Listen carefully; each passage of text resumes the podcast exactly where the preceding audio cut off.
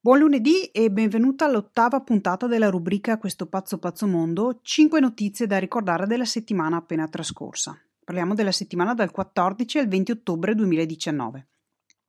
Non è stato semplice scegliere 5 notizie perché è successo un bel po' nei giorni scorsi, però ho comunque selezionato eh, le seguenti informazioni. La prima news riguarda la Brexit.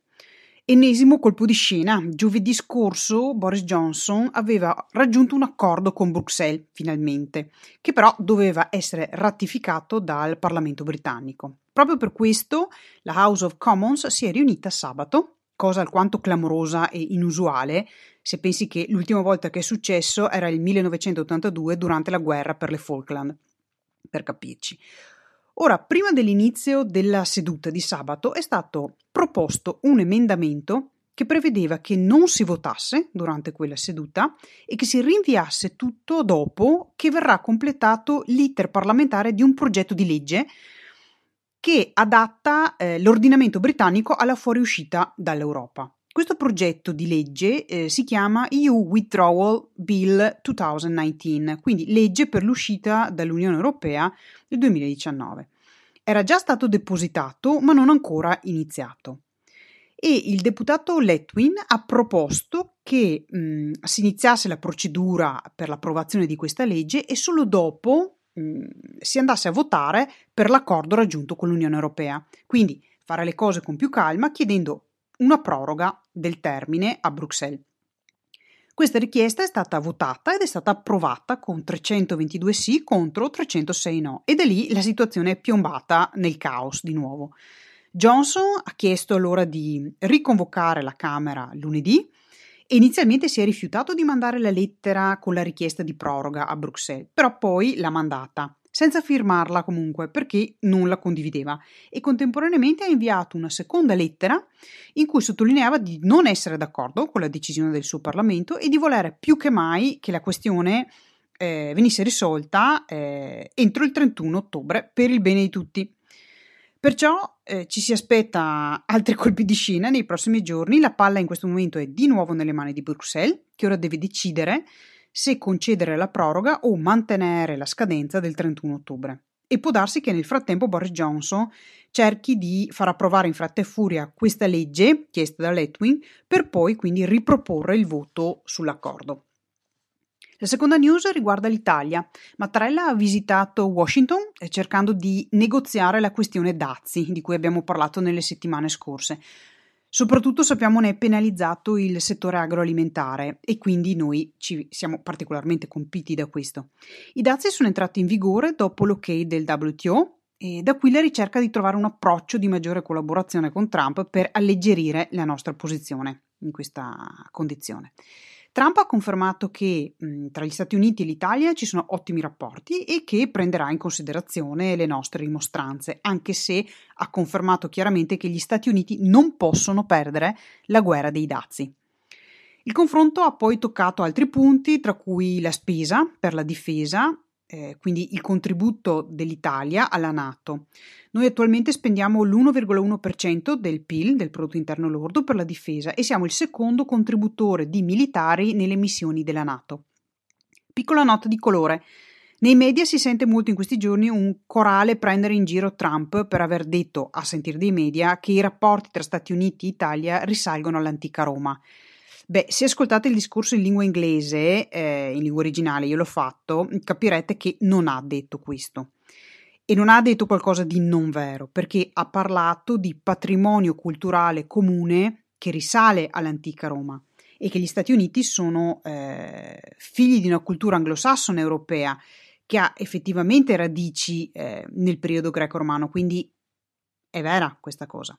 Perciò stiamo attenti quando ascoltiamo i media, soprattutto le notizie sensazionalistiche, perché c'è una precisa volontà di manipolare molto spesso. Quindi eh, usiamo sempre il nostro pensiero critico e non crediamo per partito preso tutto ciò che leggiamo o ascoltiamo. Informiamoci da più fonti e se possibile ascoltiamo anche le fonti estere in lingua originale, perché da lì si riesce veramente a capire.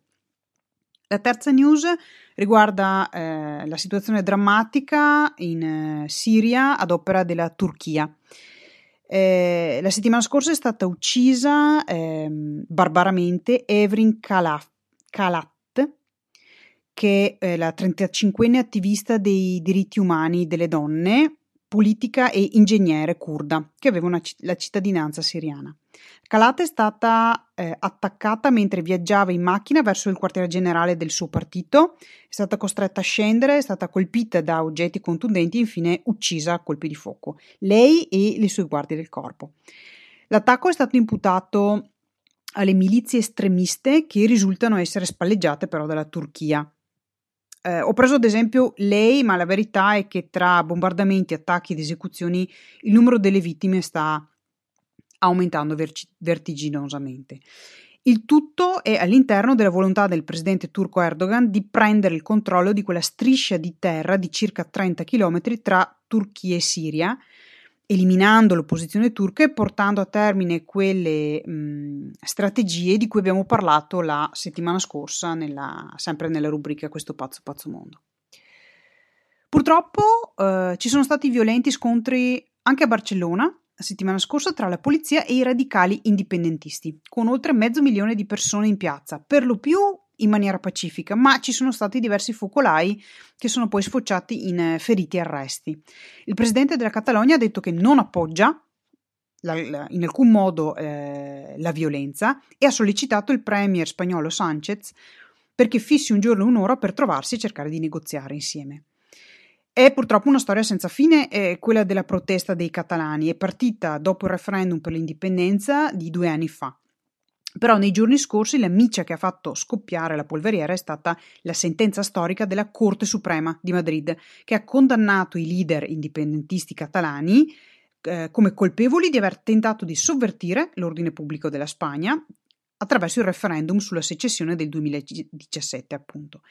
Le pene inflitte dai giudici sono state pesantissime eh, perché legate alla condanna per sedizione e abuso di fondi pubblici ed è stato inflitto uh, 13 anni di reclusione al capo della sinistra repubblicana catalana, che è già in carcere da due anni, e in tutto oltre 100 anni di carcere a tutta la prima linea dei partiti indipendentisti. Da lì sono partite le proteste mh, e le manifestazioni per le strade di Barcellona e delle città catalane. Purtroppo le ferite e le spaccature sono molto profonde tra gli spagnoli catalani e ne, nella società, eh, anche all'interno della società catalana e eh, all'interno del, dello stesso Parlamento spagnolo, che è ormai frammentato da diversi anni. Vedremo come procederà questa settimana eh, in quanto a manifestazioni. L'ultima notizia riguarda il Nobel per l'economia a tre economisti provenienti da due dal MIT e uno da Harvard eh, hanno ricevuto il premio per il loro approccio sperimentale all'alleviare la povertà nel mondo. E questo dimostra quanto la disciplina economica si stia evolvendo.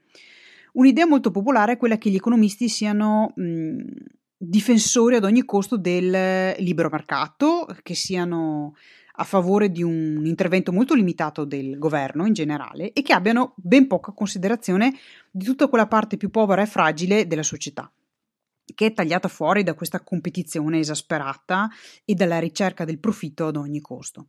C'è però anche una categoria di economisti che spendono le loro carriere studiando eh, nuovi, diversi modi per aiutare proprio queste parti più fragili e sfortunate, così che possono rialzarsi dalla loro condizione e, e come lo fanno? Attraverso delle politiche mirate dei governi, principalmente eh, all'interno ovviamente dei paesi in via di sviluppo. I tre vincitori, eh, che sono il dottor Banerjee, eh, il dottor Kramer e la dottoressa mm, Duflo, che a 46 anni è la più giovane economista vincitrice di un Nobel, tra parentesi, appartengono proprio a questa categoria di studiosi. Hanno portato numerosi programmi sperimentali, mm, coinvolgendo contadini, eh, le fattorie, scuole, ospedali, e indirizzando interventi dei governi a specifiche attività ed iniziative che hanno dimostrato effettivamente dei benefici a lungo termine. La cosa bella è mm, il loro approccio sul campo cioè eh, il loro recarsi nei paesi più poveri e stare sul posto per in- implementare questi programmi. Ed è un approccio quindi non solo empirico e teorico, ma molto molto pratico, che non è così comune nell'ambito de- degli economisti. Proprio questo tipo di ricerca è stato premiato col Nobel ed è molto bello che sia stato riconosciuto il valore dello sporcarsi le mani e immergersi eh, negli specifici casi che sono così diversi da, da paese a paese e quindi eh, non semplicemente concentrarsi su delle teorie che eh, difficilmente riescono a rispondere ai singoli casi con, con questa precisione. Passiamo da questo prestigioso riconoscimento consegnato notabilmente anche ad una giovane donna, in un settore principalmente popolato da uomini, come quello dell'economia, ad un altro eh, notabile evento che poi rappresenta il bonus positività di questa settimana. Per la prima volta la NASA e tutto il mondo hanno festeggiato la prima passeggiata nello spazio tutta al femminile, eh, due astronaute, Koch e Meir, sono uscite dall'ISS, che è la Stazione Spaziale Internazionale, per sostituire un caricatore di batterie malfunzionante. È un evento significativo, eh, questo, il primo nel suo genere, e arriva dopo diversi mesi dalla cancellazione di un'altra passeggiata al femminile, che però è naufragata perché la NASA non disponeva di abbastanza tute spaziali della misura giusta.